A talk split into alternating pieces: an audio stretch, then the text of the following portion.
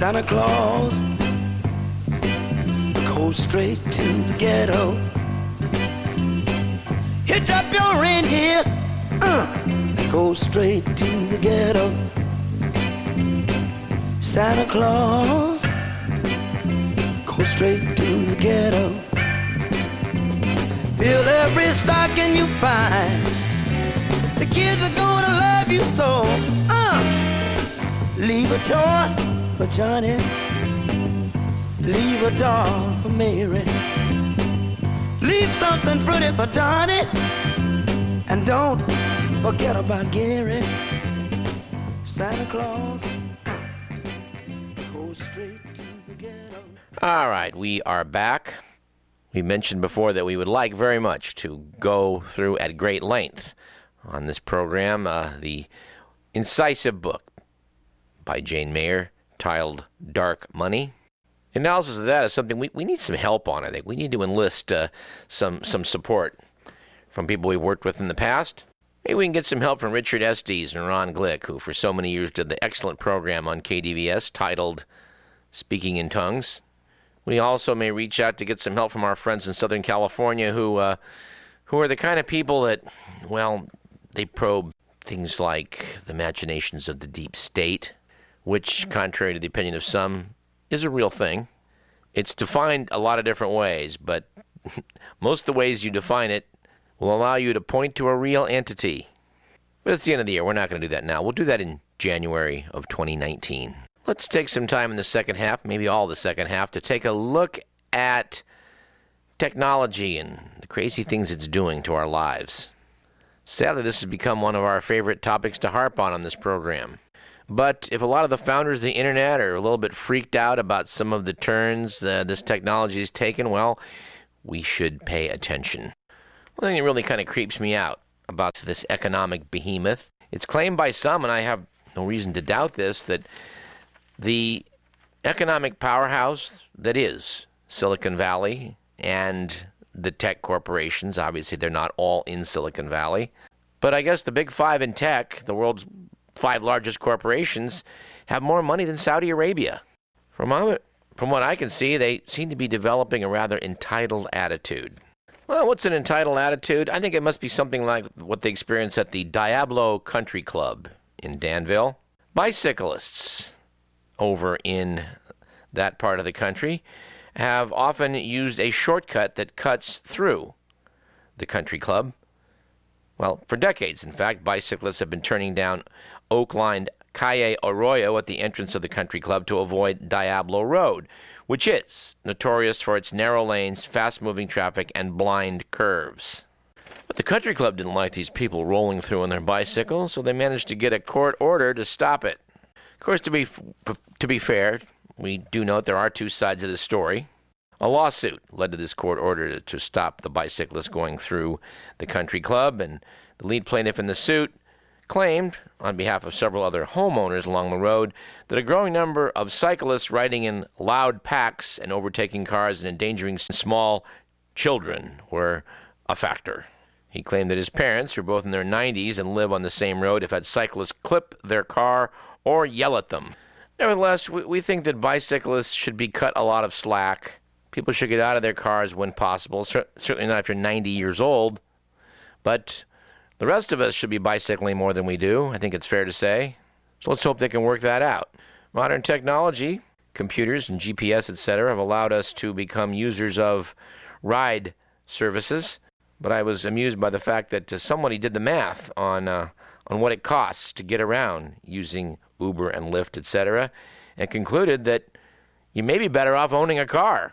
Of course, we do note the study we're about to cite did come from AAA, but their stats were that the average cost of owning a car is $7,300. Whereas if you want to get by on a ride hailing cost in San Francisco, California, it's going to set you back 22,000 a year. It's worse in Boston, by the way. If you want to get around in Boston, Massachusetts using Lyft and Uber, it's going to set you back over 27K.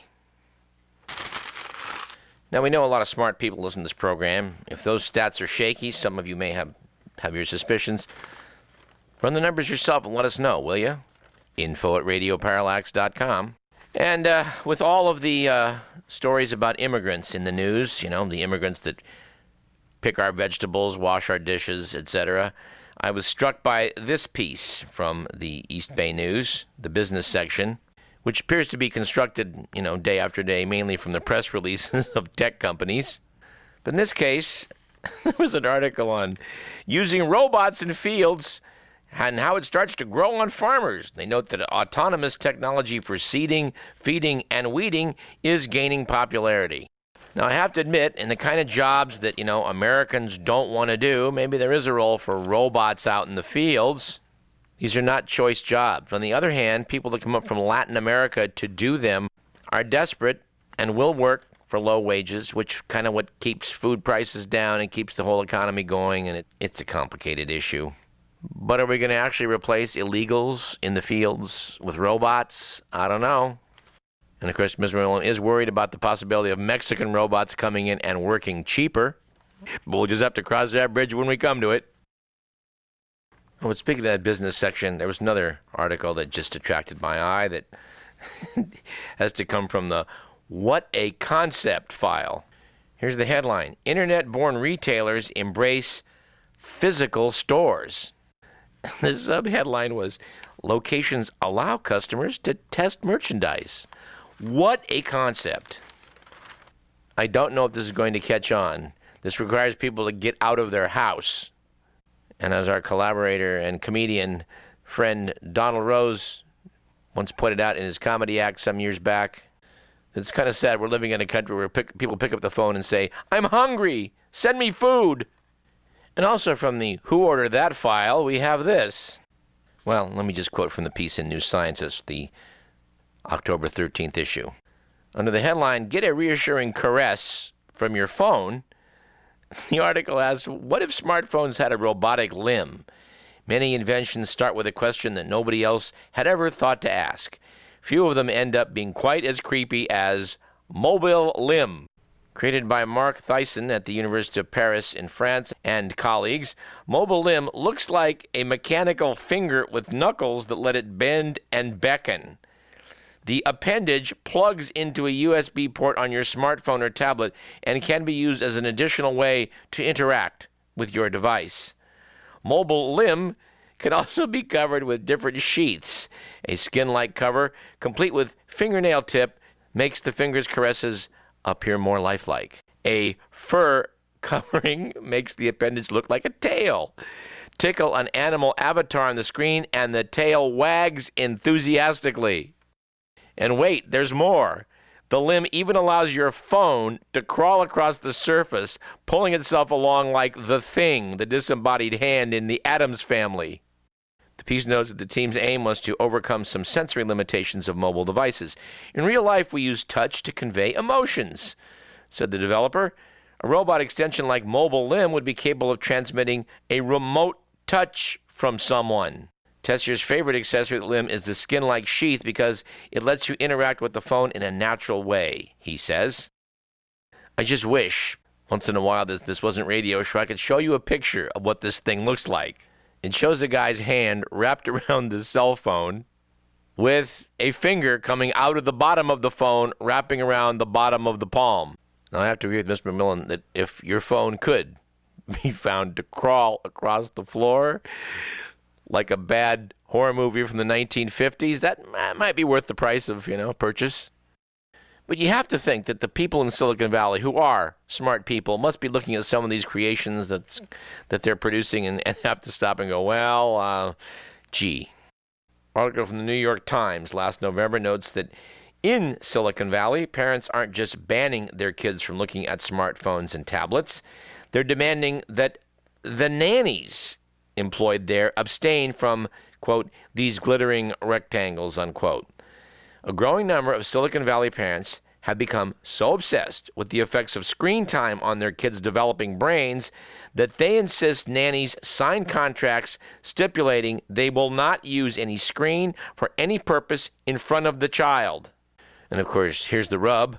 The same parents often want updates throughout the day on how their kids are doing, and so the parents spy on their help and their children and share photos on social media of nannies caught with a phone in their hand. Reportedly, one mom followed her nanny around parks so much of the day that the caregiver finally said, You know, I don't think you need a nanny, and quit. In a related story a month later, cited in the Washington Post, we have this. Facebook and Twitter are cracking down on an automated child care rating system that analyzes potential babysitters' social media feeds. Article by Drew Harwell.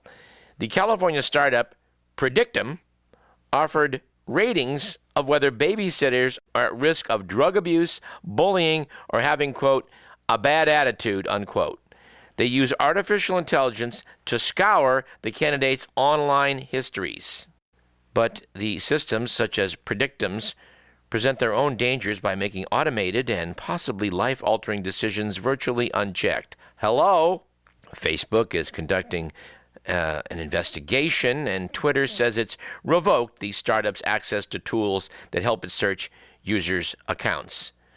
Predictim's chief, Sal Parsas, said the service is a vital tool for any parent who wants to detect abusive babysitters who, quote, have mental illness or are just born evil, unquote.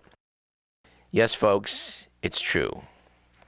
Silicon Valley has finally taken steps to curtail babysitters who were born evil. And isn't it about time somebody did?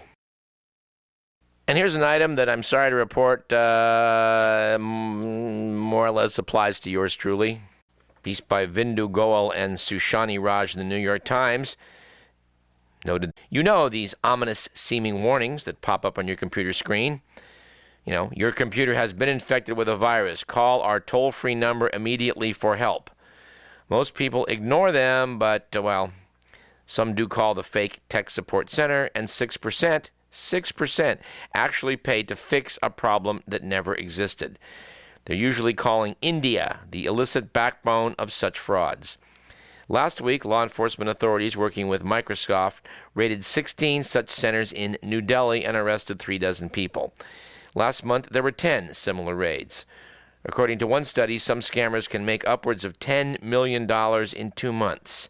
The scams are run by well organized groups that share data and even use outsourced calling centers.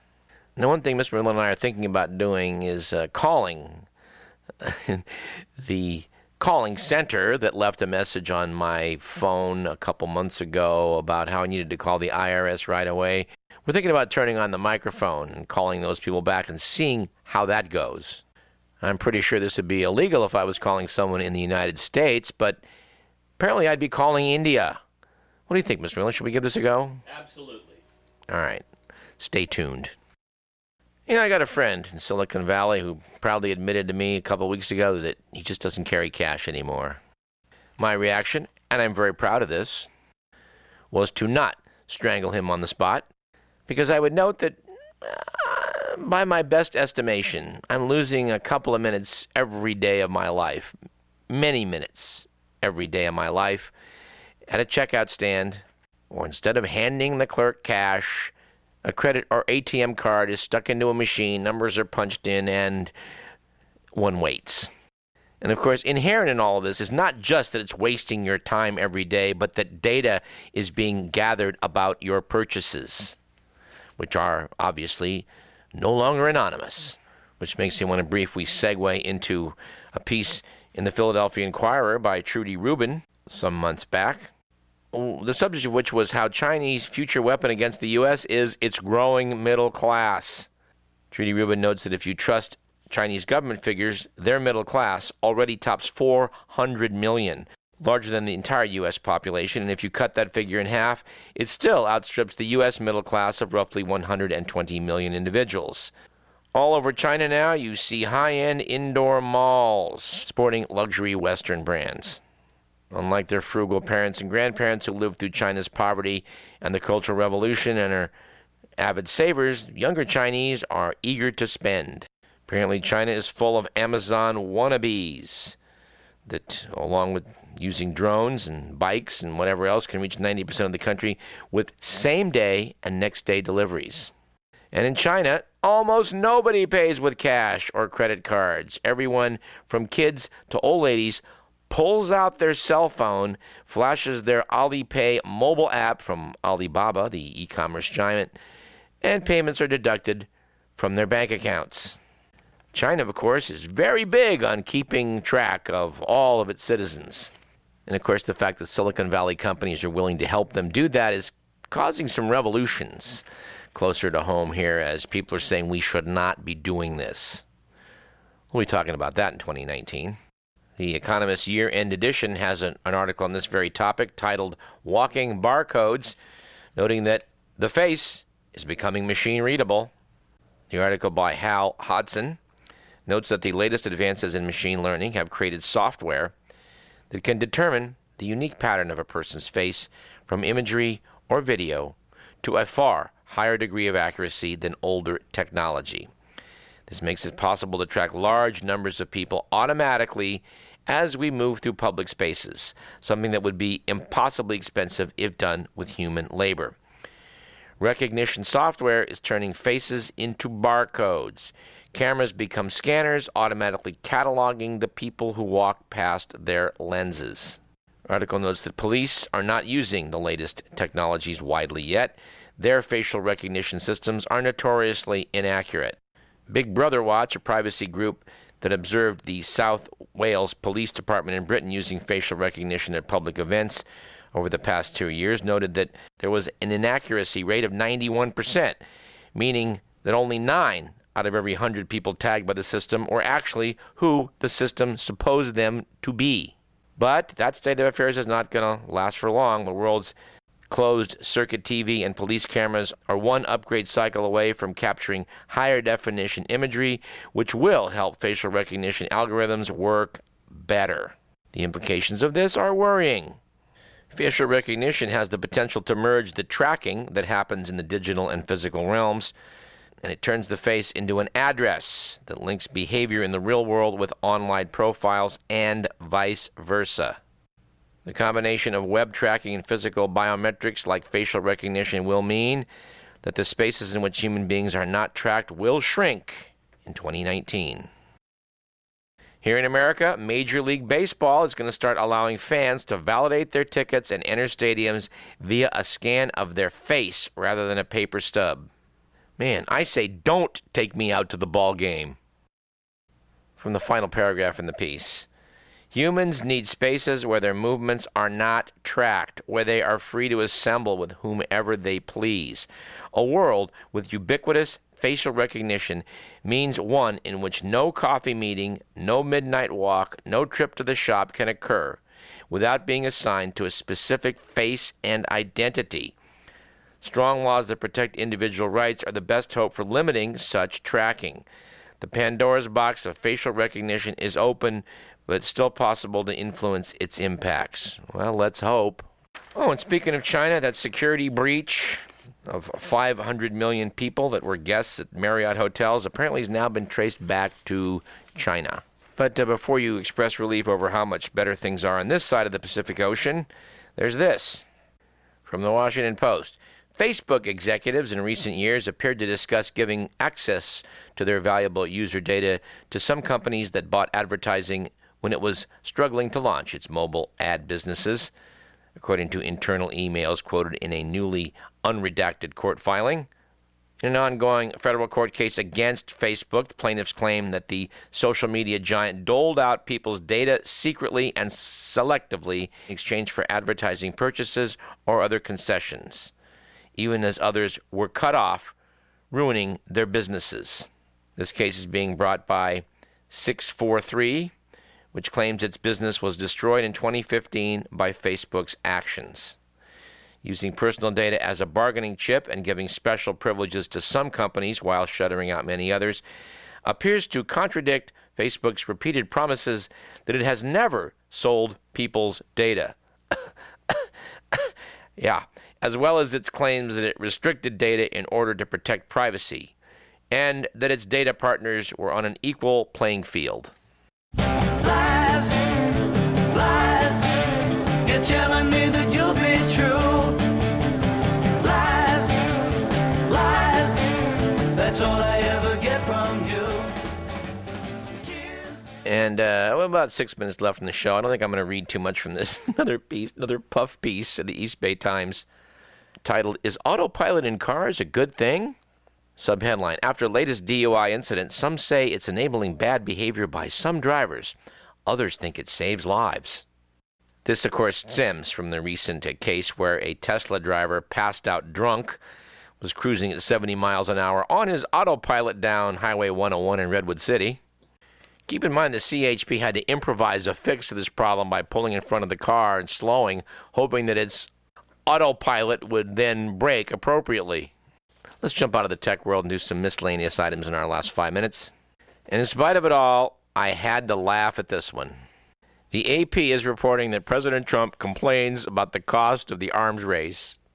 The president said in a tweet, naturally, that the U.S. has spent $716 billion this year, an amount he called crazy. He says he expects to discuss this issue with President Xi, with President Xi Jinping and Russian President Vladimir Putin.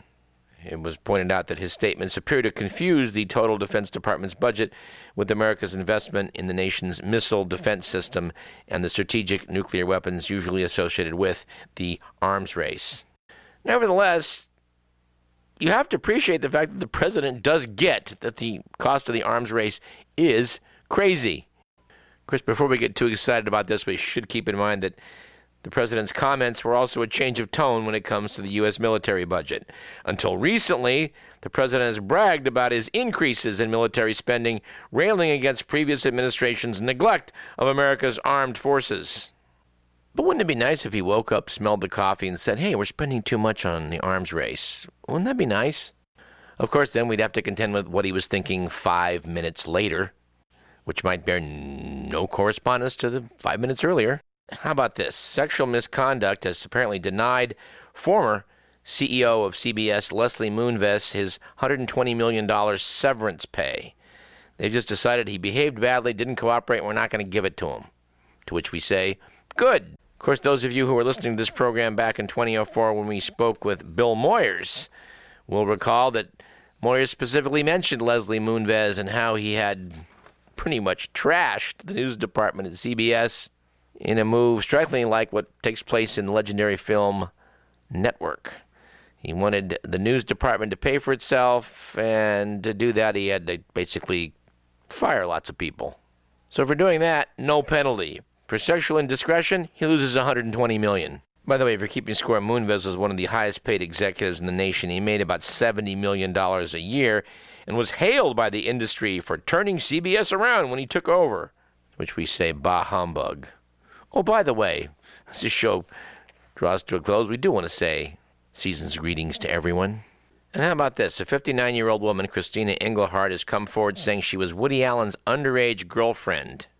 She said she started dating him when she was 16. Now, it should be kept in mind that this woman approached Allen at a New York restaurant in 1976, handed him a note that included her phone number and a message that said, Since you've signed enough autographs, here's mine.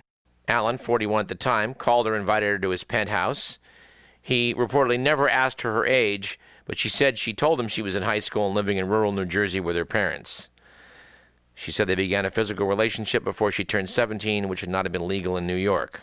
She's quoted saying, I was a pleaser, agreeable. Knowing he was a director, I didn't argue. I was coming from a place of devotion. have to ask, is this unfortunate relationship all Woody's fault? Really?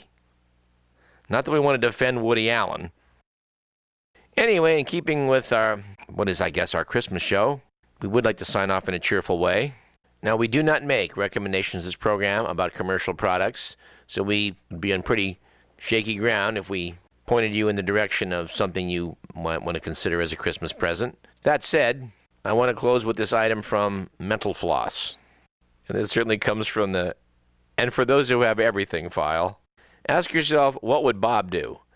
That's what the Bob Ross fans who control his name and image do when they're asked to license rights. And that's how they decided to authorize the Bob Ross toaster. Nearly 24 years after his death, the kind hearted landscape painter and television host is showing zero signs of fading into obscurity. Netflix streams his old public television painting shows. His soothing voice graces a meditation app and YouTube has become a veritable rabbit hole of loving parodies. Now, apparently, what you do with this toaster is drop a piece of bread into it, and it will char onto the surface the image of Bob Ross. Mental Floss said, We're not sure how Ross would have felt about having his face charred onto folks' morning toast, but his team must think he'd have eaten it up. And if, in closing on Christmas Day, somebody, dear listener, presents you with a Bob Ross toaster, we ask you to contact us and file a report at info at radioparallax.com. This program was produced by Edward McMillan. I am your eggnog drinking host, Douglas Everett. Merry Christmas and a Happy New Year from Radio Parallax, and we'll see you for our final show in 2018 next week.